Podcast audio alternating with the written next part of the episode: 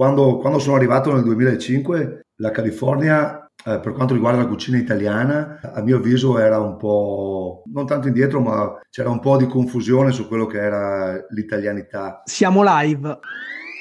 Benvenuti! State ascoltando Juice It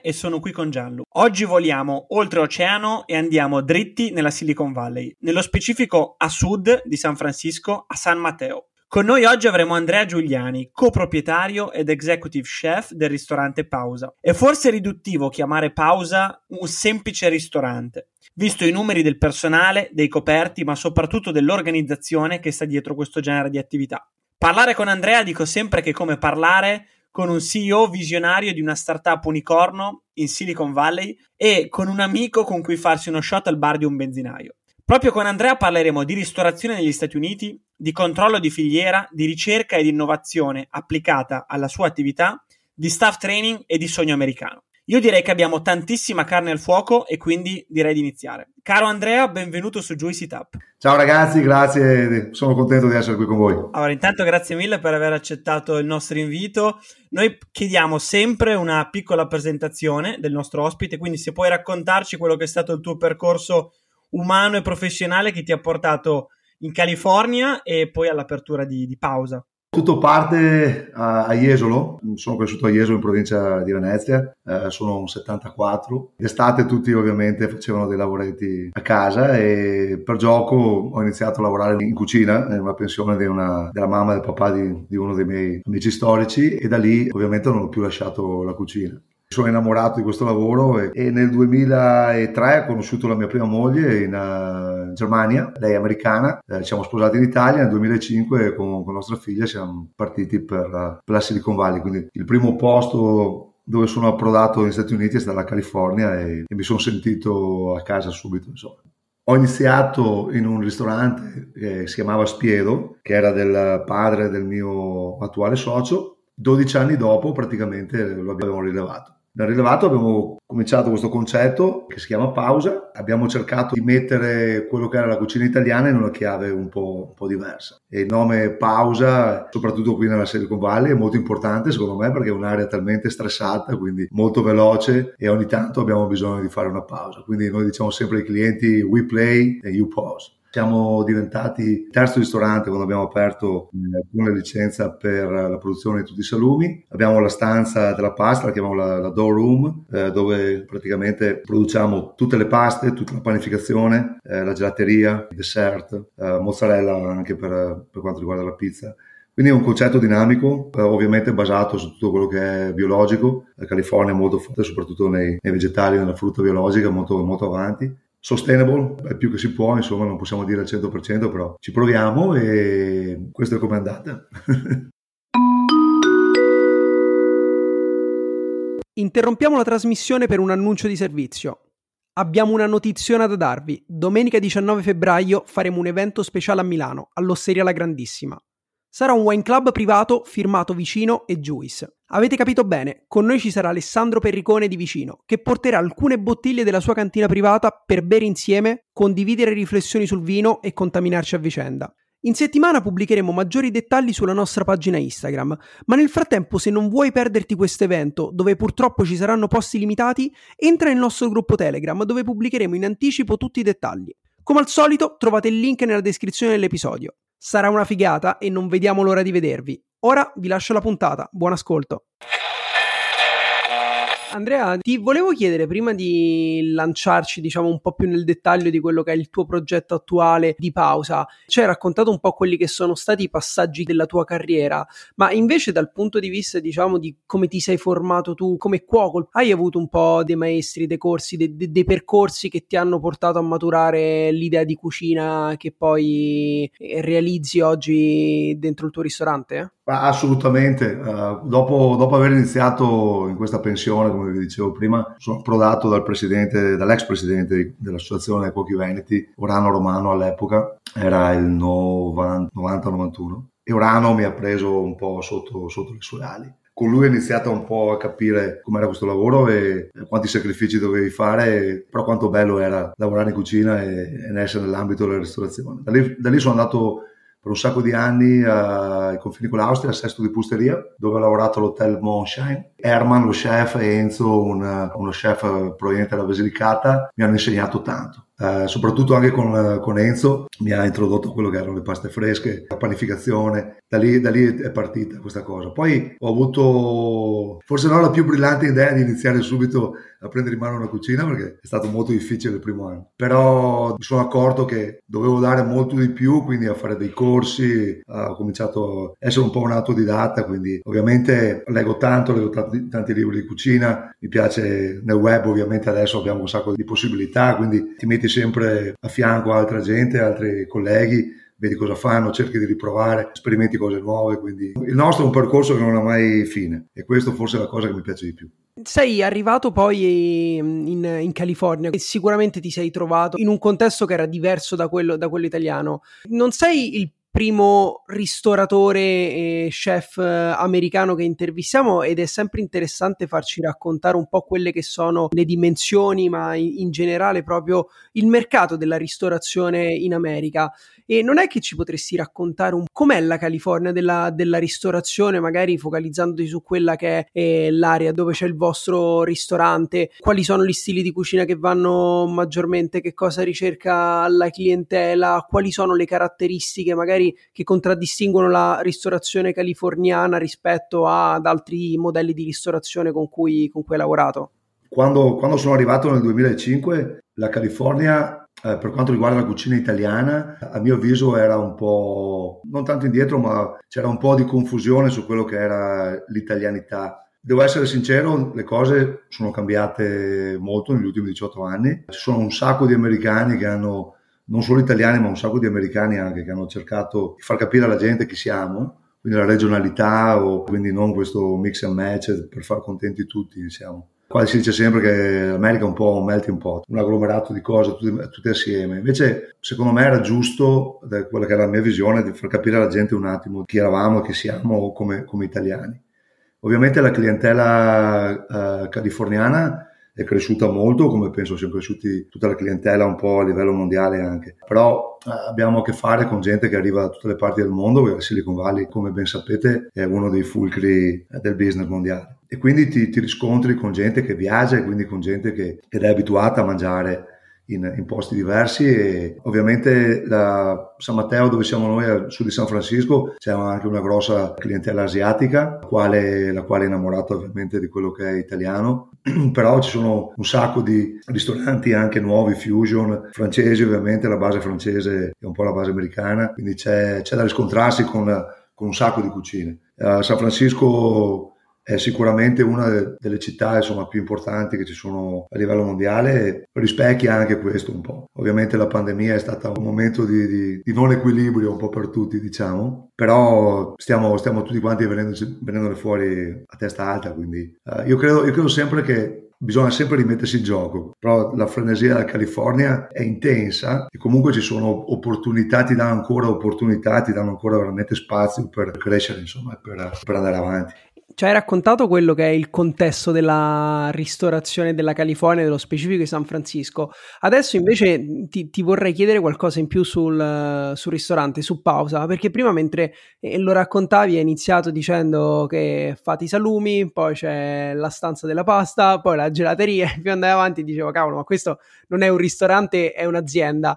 Quindi quello che ti vorrei chiedere è ci riesci a dare un po' qualche numero per inquadrare che cos'è pausa, quante persone avete all'interno dello staff, quanti coperti coprite ogni giorno, perché penso sia anche una cosa interessante per inquadrare il progetto e per capire che cosa vuol dire appunto tenere in piedi eh, un, un business o un progetto di questo tipo. Sì, pausa all'interno a 90 posti a sedere, incluso eh, lo chef table in cucina dove facciamo anche eh, cena degustazione, 5 portate con 5 vini abbinati, dove io tra l'altro spiego il concetto e servo, servo il tavolo spiegando quello che è il nostro concetto, quello che facciamo. Abbiamo un bar dove sediamo 16 persone, uh, nel 2022 abbiamo servito 82.000 persone con 90 posti a sedere, quindi un ristorante che gira almeno 250 persone a sera Siamo una squadra di 59 persone, se devo essere sincero. Siamo, siamo tanti, soprattutto se penso a quando lavoravo in Italia, i numeri di dipendenti sono totalmente diversi.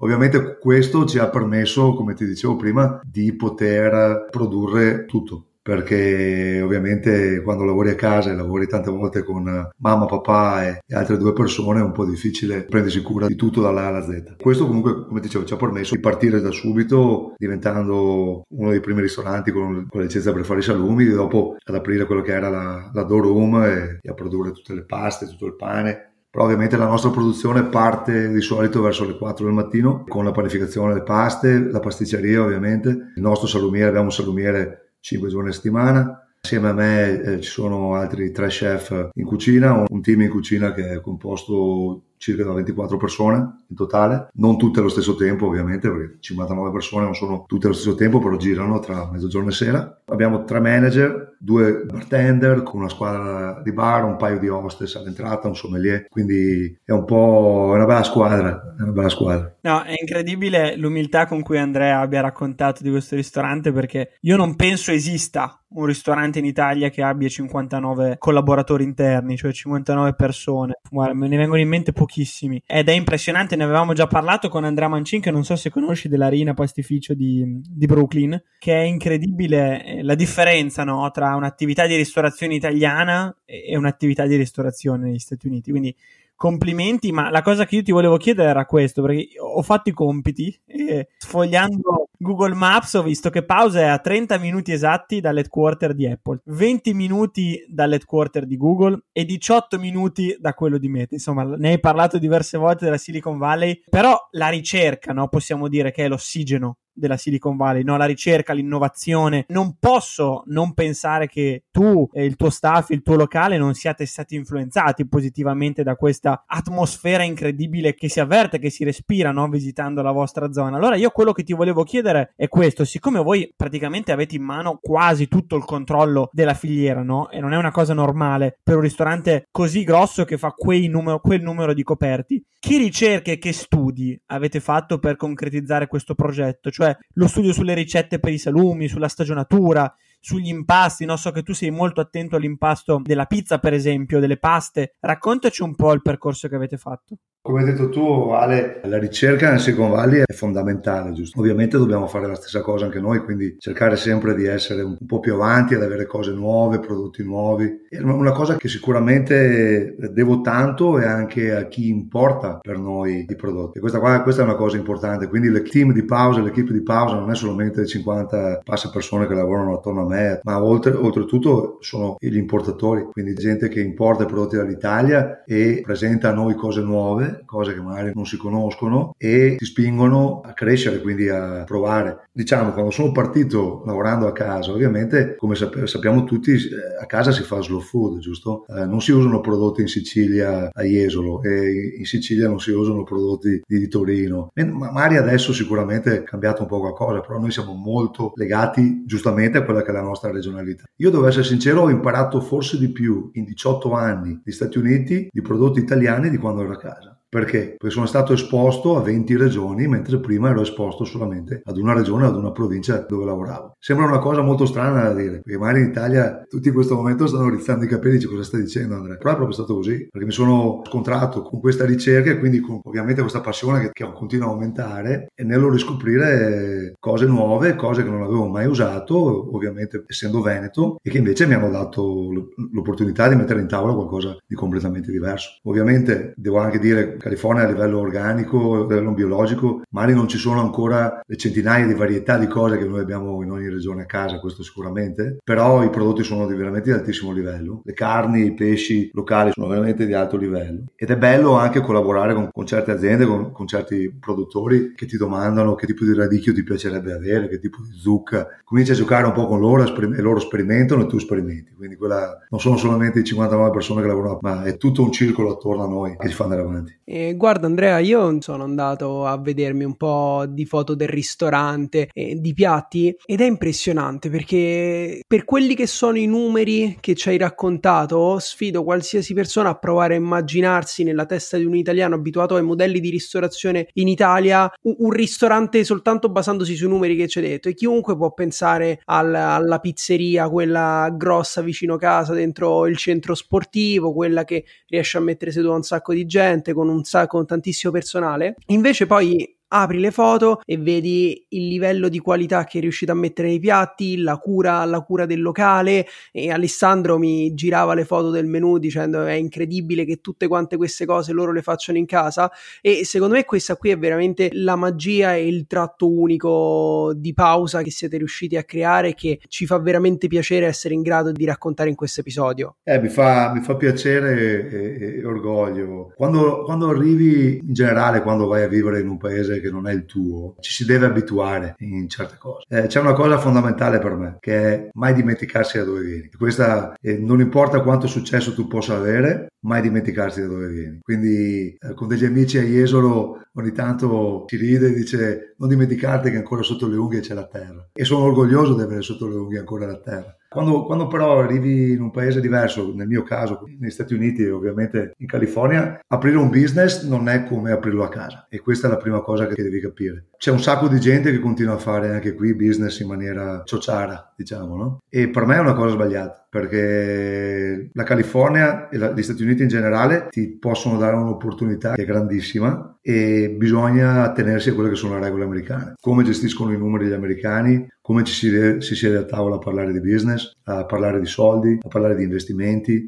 Pausa ovviamente è stato un investimento grossissimo che a casa quando si parla di certi numeri magari la gente apre gli occhi, però con un piano, quindi con un business plan, con dei forecaster, con dei numeri ben precisi, alla fine della giornata per quanta passione e per quanto ci piace il nostro lavoro dobbiamo anche guardare la parte economica, quindi quando apriamo il cassetto alla sera se i numeri non tornano stiamo sbagliando qualcosa. Quindi secondo me questa è una cosa estremamente importante, quello che è stato un po' il mio percorso, quindi cercare di far capire che siamo noi come italiani in una chiave un po' diversa, però allo stesso tempo prendere in mano un ristorante, un progetto con dei numeri ben precisi, con un'idea ben precisa e gestirlo in una maniera ben precisa. Andrea, devo dire che tra questa intervista e quella che citava prima Alessandro ad Andrea Mancini sto trovando molte similitudini anche proprio nella maniera in cui parlate, nell'orgoglio che avete di essere italiani e di portare la cucina italiana eh, in America e proprio per questo mi è venuta un, una curiosità. In Italia spesso anche quando si entra in ristoranti con quattro persone, trovarle tutte e quattro preparate è complicato. Invece in America spesso capita che si entra in questi ristoranti come l'Arena di Andrea o da te a pausa e tutti i dipendenti, tutti quei oltre 50 dipendenti di cui ci raccontavi prima sono in grado di parlare di vino, di raccontare il piatto, poi col fatto che avete la produzione magari sono in grado di, di, di spiegare spiegarti quel salume come è stato prodotto, quel gelato che ingredienti ha. Quanto è importante la parte di formazione dello staff? Quanto voi investite in staff training? Che differenza hai notato che c'è tra il fare staff training in Italia rispetto, rispetto all'America? Beh, guarda, hai, hai proprio centrato una, una, una delle cose de, che fa parte proprio nel, della gestione di, di, di, pausa, ma della gestione in generale, un po' che è la ristorazione eh, negli Stati Uniti. Ovviamente, se devo pensare a quello che era casa prima e quello che è adesso in California, c'è una grossa differenza che l'abbiamo detto, è la quantità di gente che può lavorare con te. Ed è difficile a volte avere un livello di attenzione a quello che è il servizio a, que- a casa verso qui. Ovviamente la formazione è una cosa estremamente importante sia a casa che qua però qui è un po' forse più comune da una parte perché ovviamente hai più tempo e hai forse anche più personale. Però è una cosa estremamente importante. A pausa tutti i pomeriggi prima di, di iniziare il servizio c'è un line up con uh, il personale di sala dai 30 ai 40 minuti dove si parla di vino, dove si parla di servizio, di cibo, dove si presentano i piatti nuovi, si parla di ingredienti, di allergie, di problemi di servizio di sala, di chi ha prenotato questa sera, se abbiamo delle, delle cene importanti, se abbiamo dei banchetti, se abbiamo insomma un po' si parla un po' di in questa mezz'ora di tutta la struttura. Poi ovviamente il venerdì e il sabato cerchiamo di spendere un'ora, un'ora e un quarto invece, dove invitiamo produttori di, eh, di, vino, importatori di vino, di liquori, di prodotti in generale di, di cucina anche e dove lì ovviamente si va un po' più sul tecnico, quindi si va so, a parlare dell'ambrusco, si va a parlare della verdeca, si va a parlare del riso venere, si va a parlare del tartufo, tutti quelli che sono un po' i, pro- i prodotti italiani. Questa è una cosa estremamente importante perché in primis dobbiamo essere noi come manager che diamo l'esempio a sapere cosa portiamo in tavola, cosa portiamo al cliente. Eh, ovviamente è noi essere in grado di trasmettere ai nostri dipendenti quello di cui dobbiamo parlare e ovviamente di trasportare quello che è il nostro concetto, la nostra emozione in quel momento a voi consumatori. Ovviamente tante volte ti trovi davanti anche a gente che magari non conosce i prodotti leggendo il menu. Diventa molto difficile mettere cicerchie nel menu dove non c'è tradizione in, in inglese. Come gli spieghi che, che, tipo di legume è la cicerchia? Sorry, how do you say cicerchia? mi, immagino, mi immagino la scena. Eh, quindi è lì, è lì, che diventa anche un po', un po difficile. Però eh, giornalmente, senza mai, senza mai mollare, bisogna sempre andare avanti. Quindi l'informazione è una cosa estremamente, estremamente importante, anche perché comunque ti dà possibilità di, di chiudere un'esperienza per un cliente in maniera totalmente diversa. Andrea, un'altra curiosità che avevo, proprio legata a questi numeri di personale che ci hai raccontato che avete, è quella un po' della, della people retention, diciamo, perché comunque immagino che quello della California e nello specifico della ristorazione in California sia un mercato estremamente competitivo e quindi magari anche tenersi il personale a lungo può essere, può essere complicato. Quello che ti volevo chiedere è questo investire in staff training che da molti potrebbe essere visto come comunque sì un investimento ma anche un costo anche importante perché comunque comunque dedicate tempo, dedicate risorse e così via. È un qualcosa che poi paga nel, nel tenersi il personale più a lungo? Comunque quello della California appunto è un, un, mercato così tanto competitivo che si accetta il fatto che ci sia turnover e che ogni tot di tempo il personale di sala cambia e quindi deve essere riformato ed è un circolo insomma che, che va avanti all'infinito. Beh, hai detto, hai detto bene il turnover, in ristorazione c'è sempre del turnover, questo sicuramente la formazione di cui parlavamo prima, come ti ho detto, è estremamente importante. A volte però ti rendi conto che spendi veramente tanto tempo e tanta energia e, e dopo magari il dipendente per motivi X può anche cambiare, giusto? Un po', un po ti, mette, ti, ti, butta giù di morale, no? Perché dicevo, ho speso talmente tanto per cercare, però mentre l'altra parte ti dà più fiducia perché dici, ok, ho un dipendente che, che crede nel nostro concetto, che, che vuole restare con noi, quindi e che ci può dare una continuità. Quindi la cosa più difficile penso che sia avere la continuità, perché nel, nel, se dovessimo cambiare sempre comunque molto personale, diventerebbe veramente molto, molto difficile restare sempre allo stesso livello. 2020 la pandemia è stata veramente un momento dove, a parte aver chiuso, però nel, nel momento in cui siamo ritornati e siamo ripartiti solamente con il mangiare to go, eh, lì però abbiamo avuto la possibilità da una parte anche di scremare un po', cambiare della gente, cambiare delle cose che nel 2019 magari non, non eravamo in grado di fare o magari avevamo difficoltà di fare. Ovviamente c'è stato un momento molto difficile nel trovare eh, gente che volesse lavorare, eh, ovviamente data anche da tutti questi sussidi giusti da una parte però esagerati da un'altra che arrivavano da, dal governo e adesso ovviamente ci, ci, rendiamo conto che è difficile lo stesso sì trovare della gente, siamo in un'area estremamente con, competitiva, i costi di vita si sono alzati veramente in maniera esponenziale, i prodotti importati si sono alzati, i prezzi sono alzati veramente in maniera esponenziale, i trasporti, un po' tutto, quindi con il costo della vita c'è stata un sacco di gente anche che si è spostata dalla California, dire. però diciamo che in cucina il core del, de, dei manager in cucina di, di, di, pausa sono cambiati, sono cambiati in meglio anche. Io, io penso sempre che per fare un qualcosa oggi devo sempre guardare quello che ho fatto ieri, giusto il passato. E questo, e questo mi spinge sempre, diciamo però eh, abbiamo trovato un equilibrio in questo momento. Non voglio parlare troppo perché poi magari succede qualcosa, però con, con, orgoglio posso dire che sono, siamo, siamo, contenti del, dell'organico che abbiamo in questo momento. Ovviamente eh, c'è gente nuova, gente che però sta dimostrando che ha voglia di imparare. Trovare, trovare gente nel nostro mestiere, nel nostro settore, che non è, non è, non è sempre facile. Andrea, non possiamo non chiedertelo, cioè, addirittura tu sei anche nella Silicon Valley, quindi è impossibile non sognare lì, no? I progetti si fanno in grande, allora sogno americano, tanti sono i ragazzi eh, che desiderano spostarsi negli States, che hanno l'ambizione, il sogno di aprire un locale negli Stati Uniti.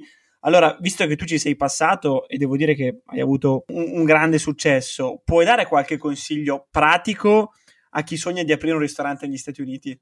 Uh, sì, beh, intanto, intanto, devo dire una cosa, mai dimenticarsi, come ho detto prima, di, chi siamo e da dove veniamo. Quindi chi va all'estero non è meglio o peggio di chi resta a casa. Mettiamocelo subito in testa questa cosa. Fa un passo diverso e ovviamente si scontra con una realtà diversa, quindi potremmo andare avanti un altro paio d'ore a raccontarvi come sono stati i primi anni di Andrea negli Stati Uniti. Non sono stati facili, assolutamente. Uh, ovviamente anche per la lingua, lo scontro in questa cultura che è completamente diversa da quella da cui arrivavo io, ovviamente. Però uh, c'è, c'è, tanto da fare qui.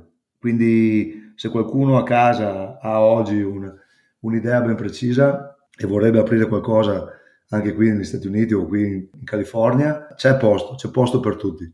L'importante, come dicevo prima, è cercare di fare un business seguendo quelle che sono le regole del business americano, cosa estremamente importante. Ovviamente guardatevi sempre attorno perché anche nel mio percorso ovviamente ho conosciuto eh, gente che magari non valeva la pena conoscere, ma tanti altri a cui devo dire grazie perché se sono, sono arrivato in, in, questo momento dove siamo arrivati eh, lo devo non solamente a me stesso ma lo devo a tutte le persone che mi hanno, che mi hanno circondato. The American Dream uh, it's here, quindi c'è ancora, c'è ancora e c'è tanto da fare. Poi, la, poi poi i giovani oggi sono, sono, molto avanti, io ho una figlia di 18 anni che all'università a Los Angeles continua a insultarmi perché no, non sono presente in Instagram ancora, loro sono, sono, sono veramente avanti. Bisogna guardare indietro, come dicevo prima, per fare qualcosa di oggi, ma però bisogna guardare anche avanti perché il futuro è lì, c'è, c'è, tanto da fare ancora. Però se qualcuno vuole venire in California, venite, è bello, si sta bene, c'è da lavorare duro. Però the American Dream is here.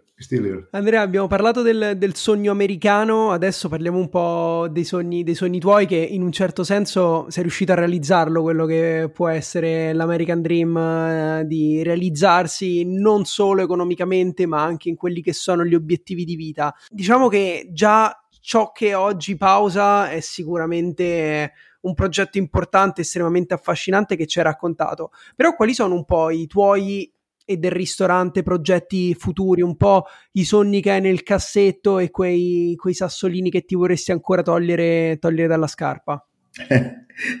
Dovrei farti parlare con mia moglie allora, perché mia moglie mi dice sempre: Ma non, non, non ti basta, non, non, va bene, ma perché vuoi andare? Cosa vuoi fare ancora? No?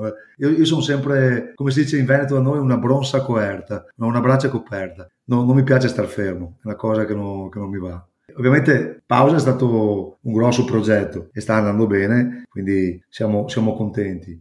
Però ho un'altra cosa in mente che sto lavorandoci sopra, che è un, aprire un concetto di pizza un po', un po diverso e ci stiamo, stiamo, stiamo bollendo la pasta in questo momento. Spero, spero, di riuscire a partire, se forse per la fine dell'anno, vediamo, vediamo, come vanno. Sto per andare a Palma di Mallorca alla fine di gennaio a fare un, un, corso con la scuola di pizza, quindi un master, una masterclass, quindi sempre ad imparare, sempre a... E c'è ancora, ci sono ancora un paio di sassolini che vogliamo fare. Poi il mio, il mio sogno nel cassetto da sempre, se mio, se il mio amico Stefano è, è in linea adesso e ci sente, è di aprire un chiosco dove farò solamente bolle e crudo con un pareo e basta, e un paio di ciabatte e quello, quello è il mio sogno. Devo, devo, morire in una spiaggia così un giorno. Sarà, sarà, sicuramente verrà l'inaugurazione, te lo prometto. Sarai sicuramente invitato. Ascolta, amico mio, siamo arrivati alla chiusura. Noi abbiamo una rubrica eh, per concludere che si chiama Piccola pasticceria. Come in un grande ristorante, la piccola pasticceria non può mancare. Che cos'è per noi la piccola pasticceria? È un consiglio che chiediamo al nostro ospite su qualcosa che nella vita ti ha ispirato. Può essere un libro, può essere un podcast, può essere un film, un personaggio, un album, un brano musicale, un ristorante che nella vita ti ha cambiato la, la vita stessa. Raccontaci qualcosa che può ispirare anche noi e chi ti sta ascoltando come ha fatto con te. Su due piedi così ti dico, se parliamo di musica, Vasco, sono cresciuto con Vasco. Vivere secondo me è una delle canzoni, canzoni più belle che ha fatto Vasco, è una delle canzoni che mi piacciono di più e quella è un po' e sperare di star meglio. No? Quindi quando parti, arrivi in un posto nuovo e devi, devi pensare sempre che devi, devi, vivere. Anche nei momenti più difficili, testa bassa e lavorare. Per me, per me quella è stata una cosa, un momento, una canzone, un momento di ispirazione.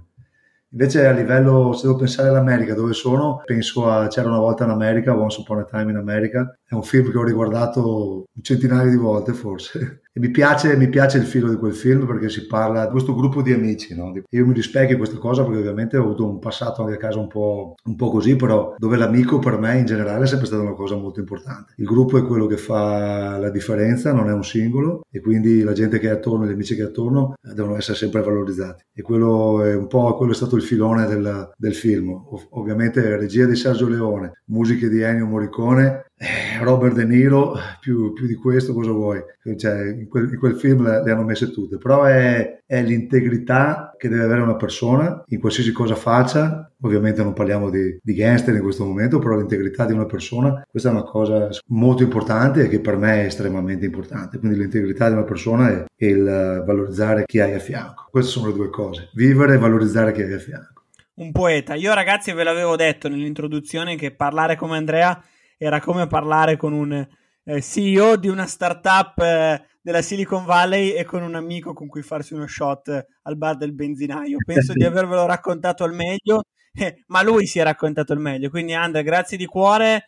Eh, sono sicuro ci vedremo presto in uno dei miei prossimi viaggi e un caro abbraccio. Insomma. Guarda, ragazzi, grazie mille, è stato veramente un, un piacere e spero di vedervi presto a pausa mai mollare, juice it up forever. Grazie mille Andrea, un abbraccio in bocca al lupo. Grazie a voi cari, un abbraccio. Hai ascoltato Juicy Tap. Per altri contenuti di Juice ci trovi su Instagram e sul nostro sito thisisjuice.net.